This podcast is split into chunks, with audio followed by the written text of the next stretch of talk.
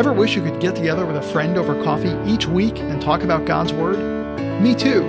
Hi, I'm Anthony Russo. I'm the host of Grace and Peace Radio. Grace and Peace Radio is a Christian living blog and podcast dedicated to engaging conversations about applying God's Word to everyday life. I hope you'll join me, Anthony Russo, on Grace and Peace Radio each week at graceandpeaceradio.com or right here on the Christian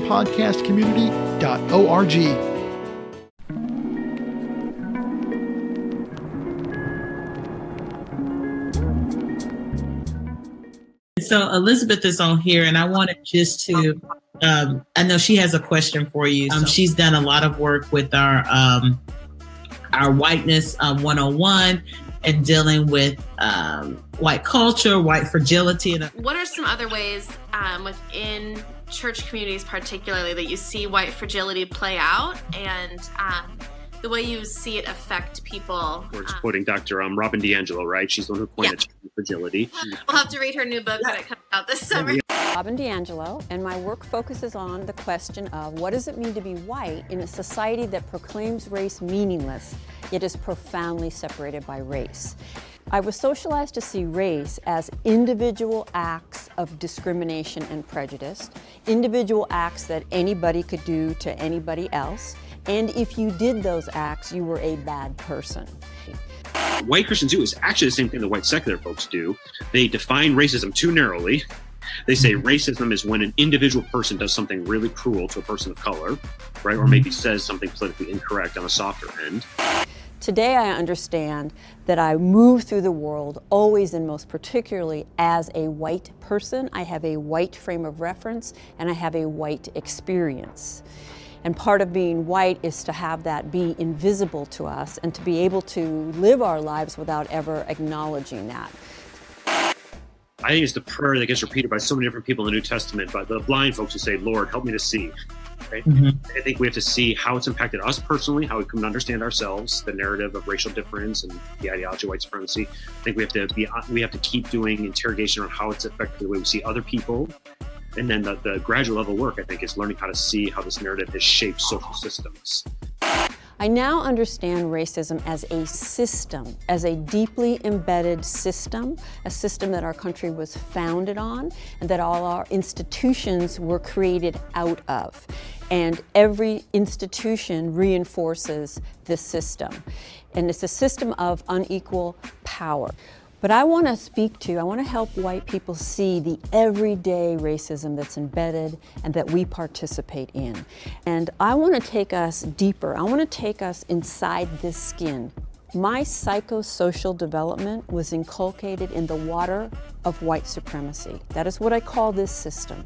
I don't mean the KKK, I mean a system in which whiteness and white people are central and seen as inherently superior than to people of color.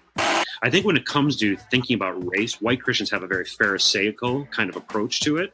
Until white Christians understand that racism is primarily disease more than it is a, a, an action point of what I'm doing or not doing, I'm saying you and I both breathe this sick air that's been part of the foundation of our country that in its very atmosphere says whiteness is more valuable, blackness is least valuable. Everybody else has to find their human worth somewhere within that spectrum. That's poisonous. It's ugly. It's demonic. My personality was formed in that water. My worldview was formed in that water. I didn't choose it. It isn't my fault.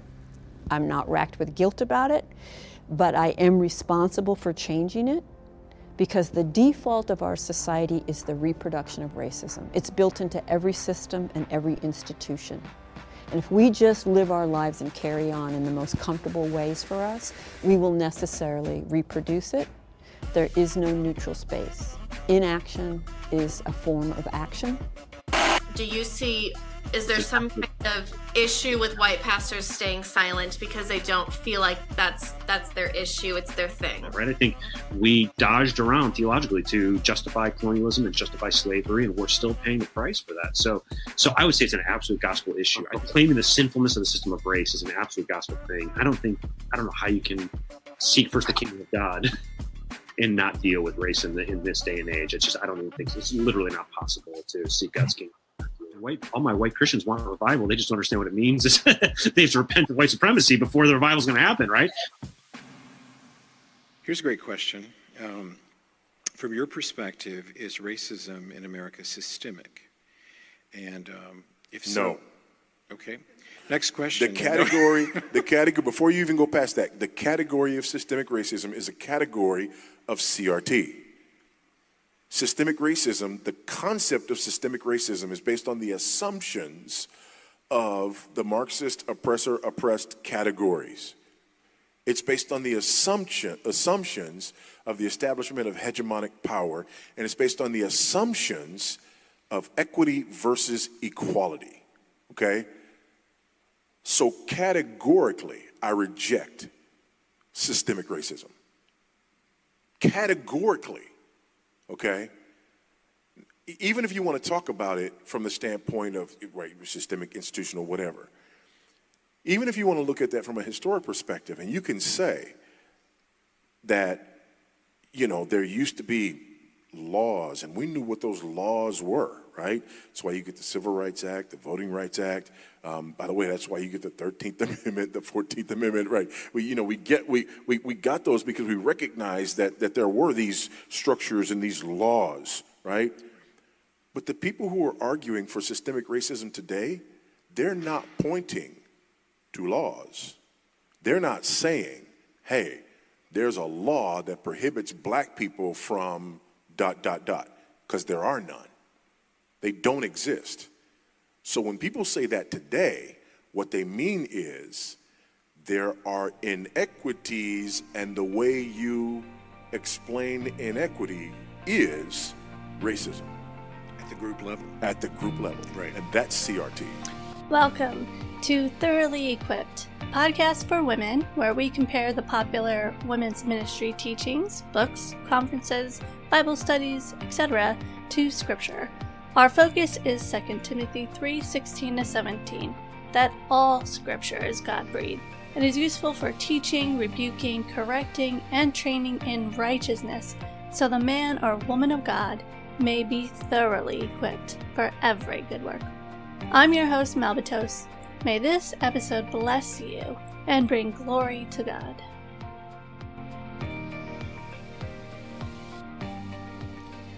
Hey, ladies, and welcome back to another episode of Thoroughly Equipped. I am so glad that you could join in to this episode, whether you are um, a listener to the podcast, the audio of this, or you have joined me by connecting to the Thoroughly Equipped YouTube channel where you can see this um, through video.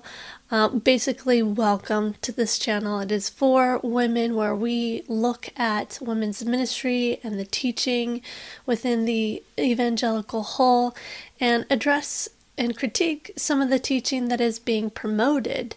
And this past year, if you are not familiar and new to this channel, um, this past year, pretty much a year and a half almost, I have been critiquing the If Gathering.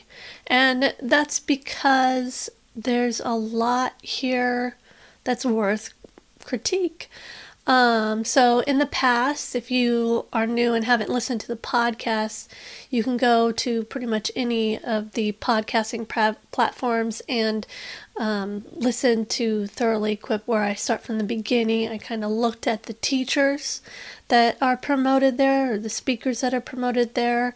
I uh, looked at the 2020 uh, conference looking at what they taught about Romans 8, specifically how they handled scripture. And then we kind of moved on to this next part of my critique, which is the um, the the additional philosophies or ideas that um, that Jennie Allen has promoted and included in um, her studies and um, in her presentations. Um, so if you don't know, If Gathering or the If Ministry is a parachurch ministry started by Jennie Allen, which kind of uh, produced its pers- first conference back in 2014. It's not just the If Gathering conference. You have If Equip studies, um, which are basically Bible studies, group studies that women can do aside from their church or integrate into their church, um, in which there are book readings and uh, videos and stuff like that. Then you have the Lead Conference, where those who want to uh, be more involved in If Gathering can become a leader and go to these leader conferences. And um, basically, the doorway in to this parachurch ministry is through the If Gathering. And a lot of churches um, who have women's ministry use this parachurch ministry to supplement their women's ministry. Um, so there's a lot to look into, and that's kind of what I've been doing is looking at n- not just the If Gathering itself, but the uh, Bible studies or the If equipped studies, and even some of what's been promoted at the If Lead. So I've made an effort to uh, present to you the tools that Jennie Allen incorporates with her in her ministry to uh, disciple Christian women. And so we've seen such tools as the Enneagram being promoted to bring about spiritual formation. Christian mysticism is promoted in um, her If Equipped studies. Um, looking at uh, psychology and um, uh, the ministry by Curt Thompson on the soul and being known. Um, so there's a, a, psychological tool being used there to bring about discipleship or to grow a woman spiritually. And now we're getting into, I think, one of the most dangerous tools that is being promoted and has been promoted from the very beginning the very beginning of if, which I will expose in another episode the connections of if and this ministry. And this ministry is um, under the guise of racial reconciliation, the goal of bringing racial unity or diversity into the church, and that ministry is Latasha Morrison's Be the Bridge. This, I believe, as I have studied is an incredibly dangerous, dangerous ministry. Um, and that's because of the presuppositions that Latasha Morrison promotes is rooted in critical race theory. So, Be the Bridge assumes and teaches that there are certain presuppositions, this, these presuppositions that are rooted in critical race theory. They assume and teach that these are true. What I want to look at is what what are the tenets of Be the Bridge, um, because these tenets are going to come out of, of course, the presuppositions of critical race theory. Basically, what I'm saying is be the Bridge's instructions to us on how to racially reconcile start with a critical race theory worldview. And that's what I want to expose and connect so that you can see this and be very, very wary of it and actually fight it and avoid it. So let's look, um, we're going to look at kind of two presuppositions that come from critical race theory and are implemented and promoted in Be the Bridge in this episode. And those two presuppositions are going to be um, white supremacy and intersectionality or a universalized standpoint epistemology. And I will describe what these are as we go on. All right, so the the first presupposition that is fundamental to critical race theory is that white supremacy is not only an individual belief that one is superior to other races because of their because their skin is white, but is a system that grants powers and privileges to white people. White supremacy is racism that is socially constructed and utilized by white people to perpetuate white superiority and, privilege, and privileges for white people. Basically, the majority culture in America is meant to help white people and keeps people of color down. To make these connections, I'm going to present to you some of her teachings from her books, and you will see some of the teachings from the Be the Bridge sessions, as well as um, some comments made in p- particular podcasts. In part one of the Be the Bridge book, titled The Bridge to Lament, titled The Bridge to Lament, be the Bridge invites those within the white majority to lament over America's racist her- heritage and admit, admit to, confess, and repent of having white superiority, regardless whether or not a white person's ancestors actually participated in slavery, um, promoted laws that were racist or partial against people of color, or um, lived under laws that granted rights and privileges that were partial to whites. I grew up pretty much surrounded by white people. I didn't really realize it at the time, but I never really considered how my environment was shaped very much by that. Think of back now of how I was doing things that fed into the idea of white superiority. Not because I was a terrible person, but just because that's the way that the world led me to think what critical race theory proponents are calling racist are the majority norms, or in Be the Bridge terms, the majority culture, basically the hegemony. Um, free market, white, cis, male, Christian, patriarchal, basically all this and culture that is been that makes up the majority of North America and Western civilization reducing all of these down to having racist foundations. Be the Bridge's goal is to bring whites and people of color together to discuss racial injustices. Because racism is a system, we white people are born in. It is a disease brought about by our culture that we breathe. White people are unaware of this disease and must be educated in it by those who do not have this disease because they are not white. Be the Bridge takes on this belief and instructs those reading the book to start with a posture of humility. Be the Bridge specifies what what that humility looks like for certain people. One, that whites are to be silent and to humbly listen, while people of color are to humble themselves in prayer. Quote, if you're white, if you come from the majority culture, you'll need to bend low in a posture of humility. You may need to talk less and listen more, opening your heart to the voices of your non white brothers and sisters. You'll need to open your mind and study the hard truths of history without trying to explain them away.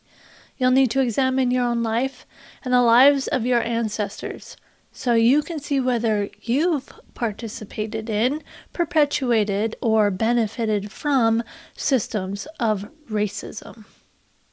The bridge, page 7 to 8. Now, there are two pre- presuppositions behind this. One, that people of color have a certain type of knowledge that white people are blind to, and two, that white people have had their say in churches and other institutions and need to incorporate safe spaces to exercise what I would call speech equity, the centering of people of color to voice how they have experienced or perceived racism, to educate whites in their bias, inherent racism, and complicity in white supremacy. First, let's look at how white people are complicit in white supremacy, according to Be the Bridge and critical race theory. White people are complicit because they are related to those who built America on slavery and or because white people in the past perpetuated the system by partaking in it and not speaking out against it. It is also the same for today. A white person is complicit in racism by inaction, what we saw in the opening clip. And that is the belief behind Be the Bridge. It gives multiple examples of white people lamenting and coming to acknowledge their complicity in white supremacy. So here's just one example. Quote In a brief interview, bridge builder Elizabeth Behrens told me how she came to terms with the guilt and shame of her systematic privilege. Through engaging with the Be the Bridge curriculum, reading further about the history of racism in the United States, and coming to terms with her own family's participation in racism, she came to see that Americans, herself included, swim in a sea of white centeredness. She shared how, no matter how hard we might fight against it, some of that water soaks into us as though we're a sponge. It's impossible to grow up in the sea of white supremacy without absorbing some of it, she said. Whether that's implicit bias or prejudiced beliefs or discriminatory actions that we don't realize we're engaging in or that we've convinced ourselves are okay. She explains how coming to see that water for what it is, how recognizing the ways she's benefited from white privilege brought the weight of real guilt and shame. Elizabeth has come to see that none of us are disconnected from the sins of our culture's past. Though she never lynched anyone, though she never owned a slave, she recognized how she'd been afforded better educational opportunities, increased access to services, and increased earning power. She says, my current reality isn't untethered from my family's past and from everyone benefiting from systems of injustice. And so it's okay to feel connected to the sins of the past. Elizabeth shared how she couldn't move into proper confession and repentance until she reckoned with the ghosts of her family's past. And without feeling that guilt and shame, without moving into confession and repentance, she'd never experience the true freedom that comes with being a bridge builder. Be the bridge, page 78 to 79. So notice the presupposition of Elizabeth's guilt in having privileges. Assume that they were given to her because she is white. But one, having privileges is not a sin. Neither is having certain advantages. Yes, there are some privileges that are given because one is part of the majority culture. For example, an American who moves to Japan will not have certain privileges or advantages that come with the majority culture. There are certain disadvantages that the American will have unless they assimilate with that culture, such as speaking, reading, or writing the majority language, adhering to certain customs, such as clothing, mannerisms, and even some beliefs. In the same way, some privileges are gained by assimilating into certain beliefs of American culture. Um, hard work is an example of this. The American dream is a belief that if you work hard, can prosper. So, certain privileges come from having a good worth ethic. Really, underneath this idea that whites have privileges because the system is partial to white people, causes people of color to always look at the privileges of whites and cause them to look at what they don't have. Now, here is where there is actual sin. There is the lack of faith in God's sovereignty, who, one, made you, whichever color you are, and gave to each person their lot in life. He prepared the good works that each of his children would do. He gives advantages and disadvantages to whomever he chooses. He causes the sun to rise and fall on all. He directs people's steps and grants wealth to some and poverty to some. He works in providence to use privilege, advantages, disadvantages, persecutions, trials, and tribulations to accomplish His will. To focus on systems as the means that keep certain people down is a humanistic way of looking at trials and tribulations and reject God's hand in His creation today. The other sin involved in this is coveting, coveting at heart.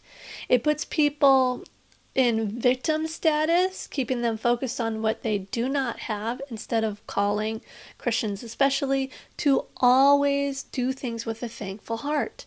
How can one do all things to the glory of God when they are always looking at how they are victims of systematic racism and disadvantaged by it? Notice also that Be the Bridge promotes this idea that whites are complicit in oppression by relation to white ancestry.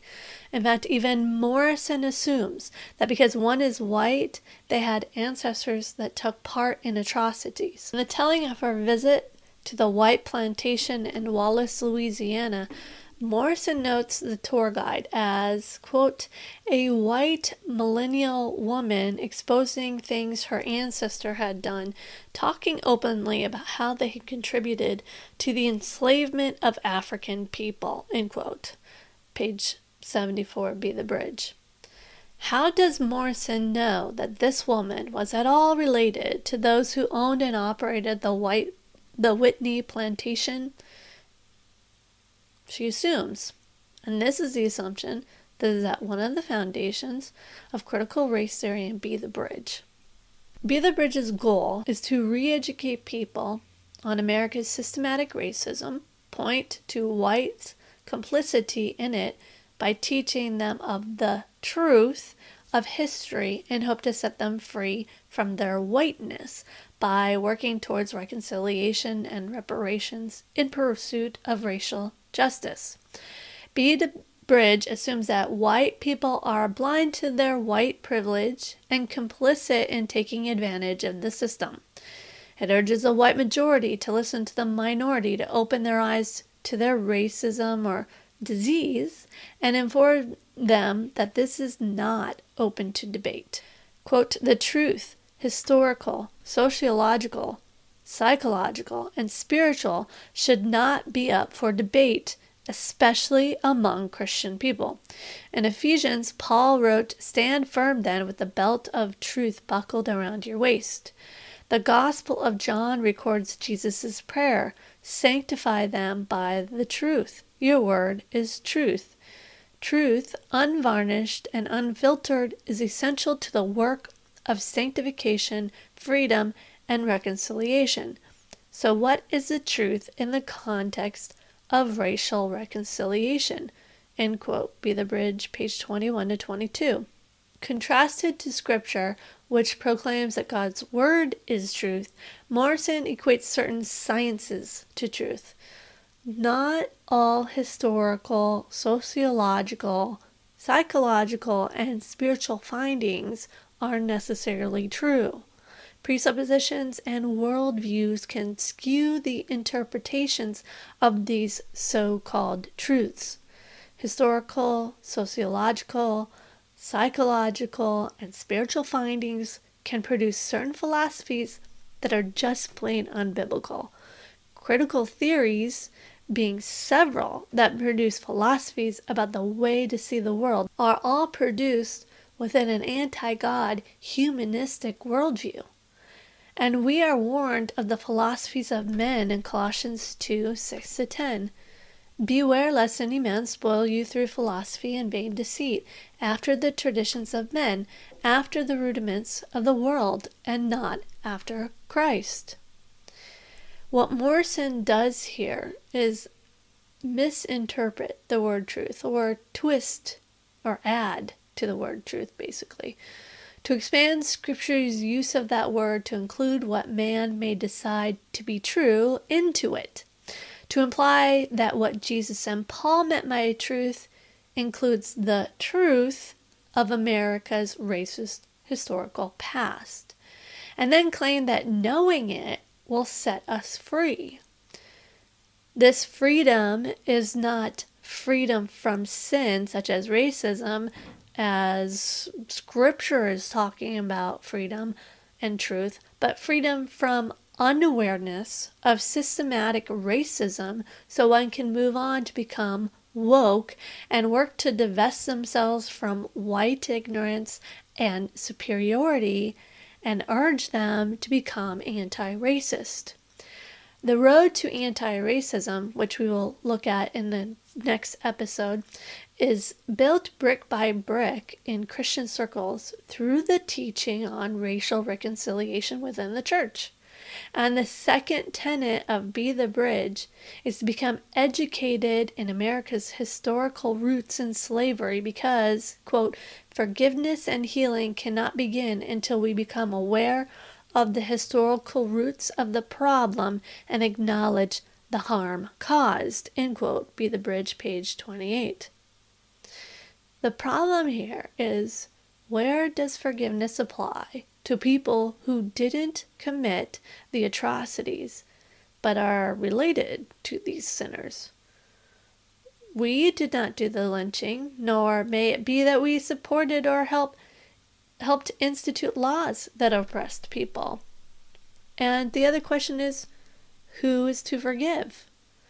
To make the claim that the ancestors of people who committed such atrocities need to seek forgiveness and reconciliation with people who are of the same color or nationality of the victims is to completely reject what God clearly states in His Word that the sins of the father are upon his own head and not the son's or any ancestor's head and do not belong to the sons or any ancestors that come after him. Justice is the idea that certain groups of people, due to their race or gender or sexual preference or economic status or personal ideology, have been and still are abused by others in our society.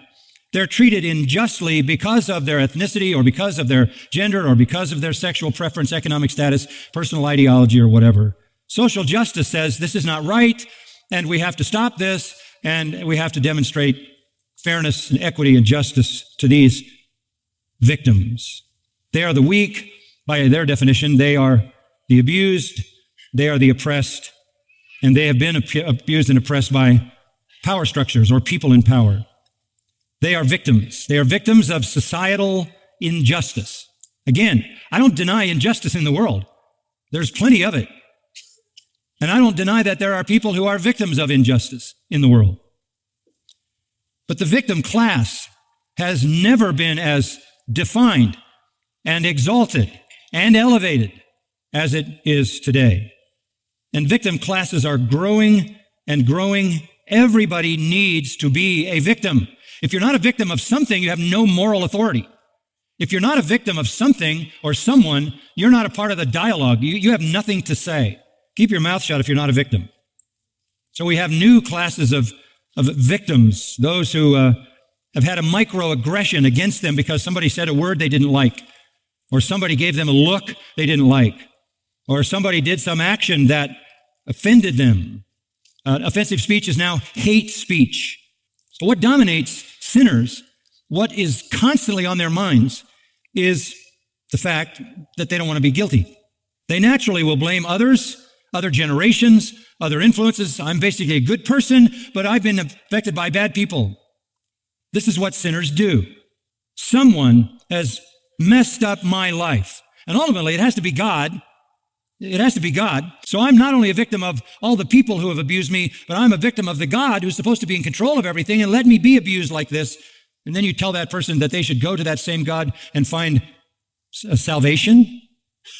So when the church decides we're going to embrace their victimhood, this is a disaster.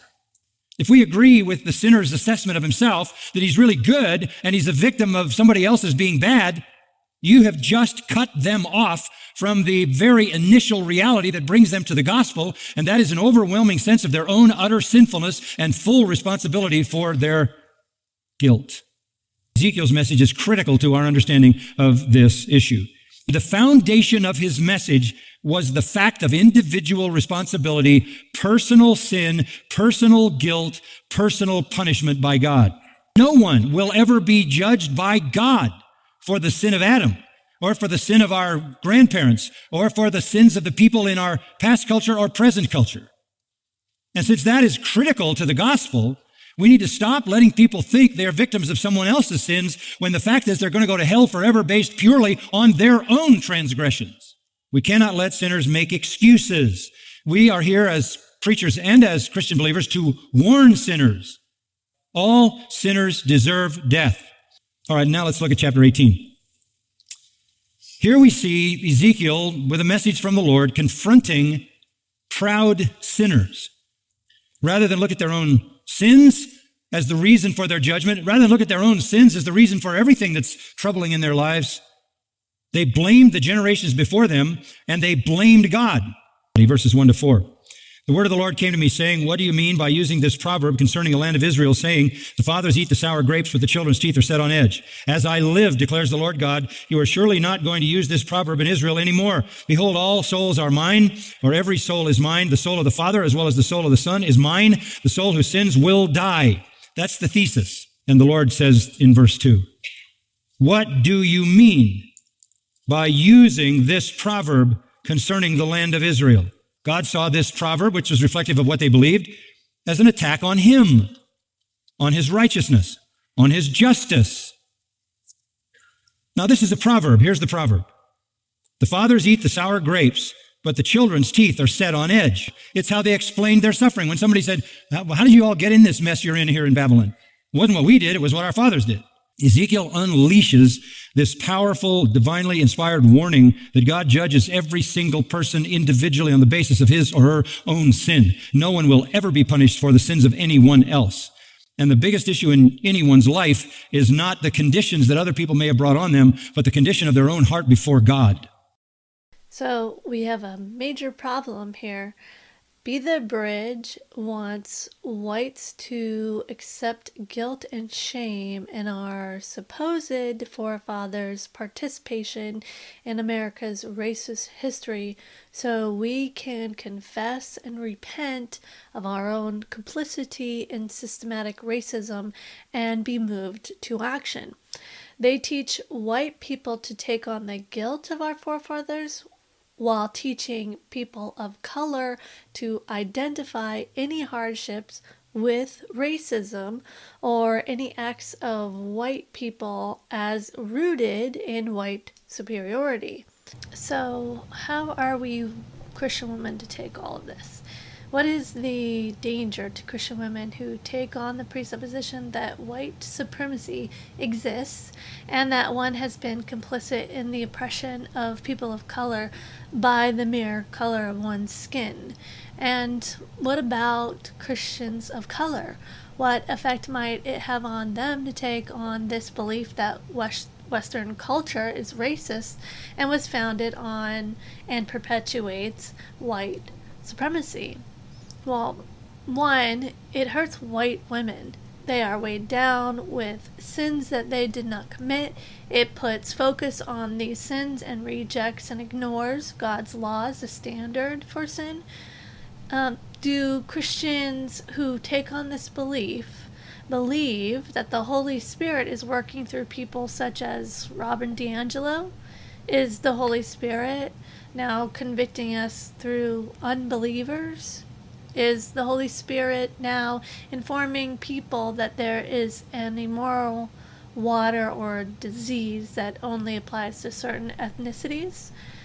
Convicting only a certain color of people of their sin? And is he choosing to work only through a people of color to inform us of what that sin looks like? Is God partial? In that way. Incorporating sociologists' teachings such as Robin DiAngelo to inform us of sin and immorality is to yoke ourselves with unbelievers. and is completely contrary to the Holy Spirit's instructions in 2 Corinthians 6 14 to not be bound together with unbelievers for what partnership has righteousness and lawlessness or what fellowship has light with darkness john calvin in this verse or talking about this verse states Many are of the opinion that he speaks of marriage, but the context clearly shows that they are mistaken. The word that Paul makes use of means to be connected together in drawing the same yoke. It's a metaphor taken from oxen or horses, which requires uh, which require to walk at the same pace and to act together in the same work when fastened under one yoke. When, therefore, he prohibits us from having partnership with unbelievers in drawing the same yoke, he means simply this that we should have that we should have no fellowship with them in their pollutions.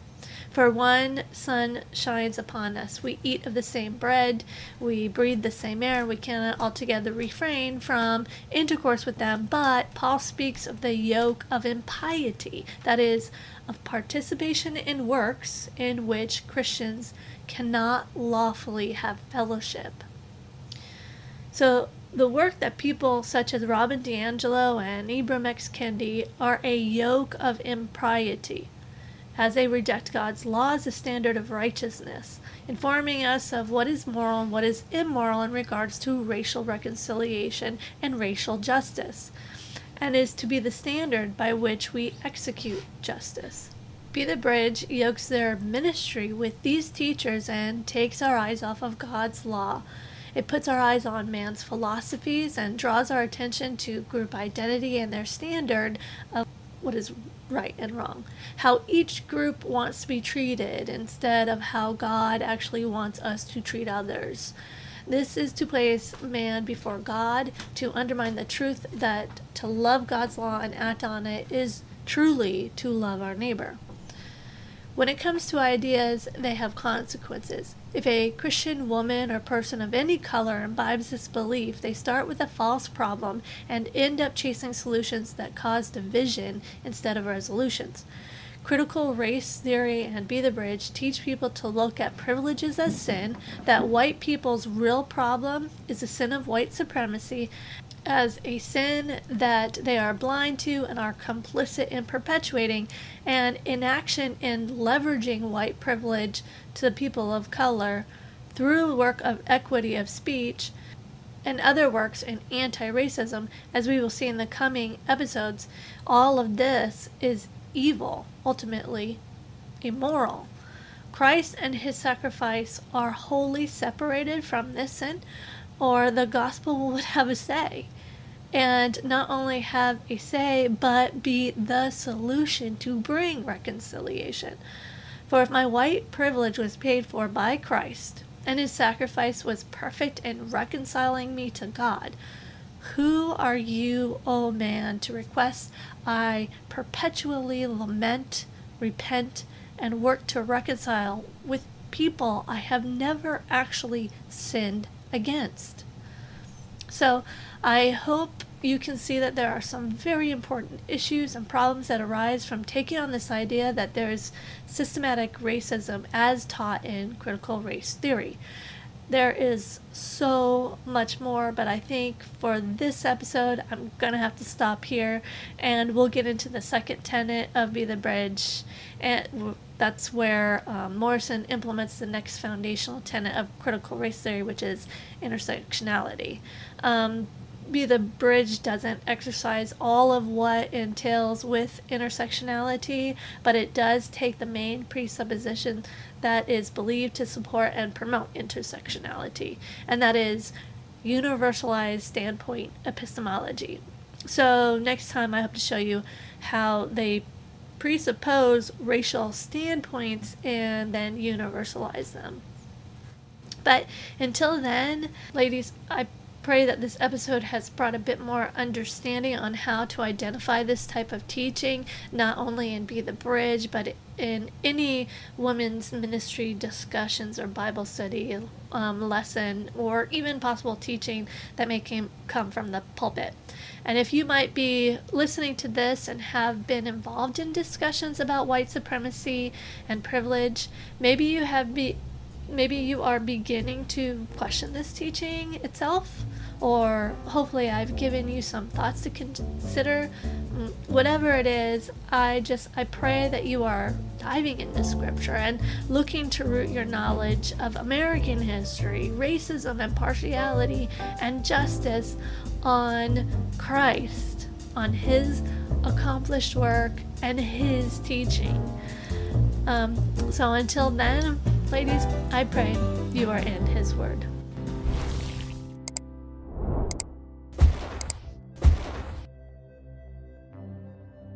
Ladies, if you are interested in the transcript for this episode, you can go to ttew.org. You can find other great resources, articles, blogs, and videos that may bless you in your Christian walk, as well as links to follow me on social media. If you wish to contact me, you can email me at thoroughlyequipped316 at gmail.com. Again, the website address is ttew.org.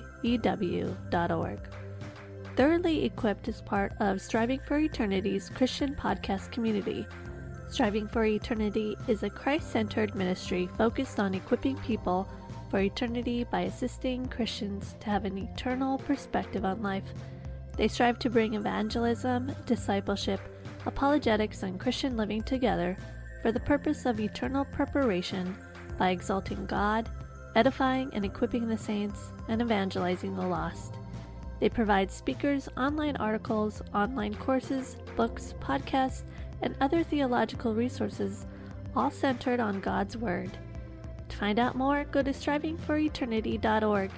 And to listen to other podcasts, go to podcast.strivingforeternity.org. I pray that their resources bless you as they have blessed me as we live our lives day by day, praising and glorifying God.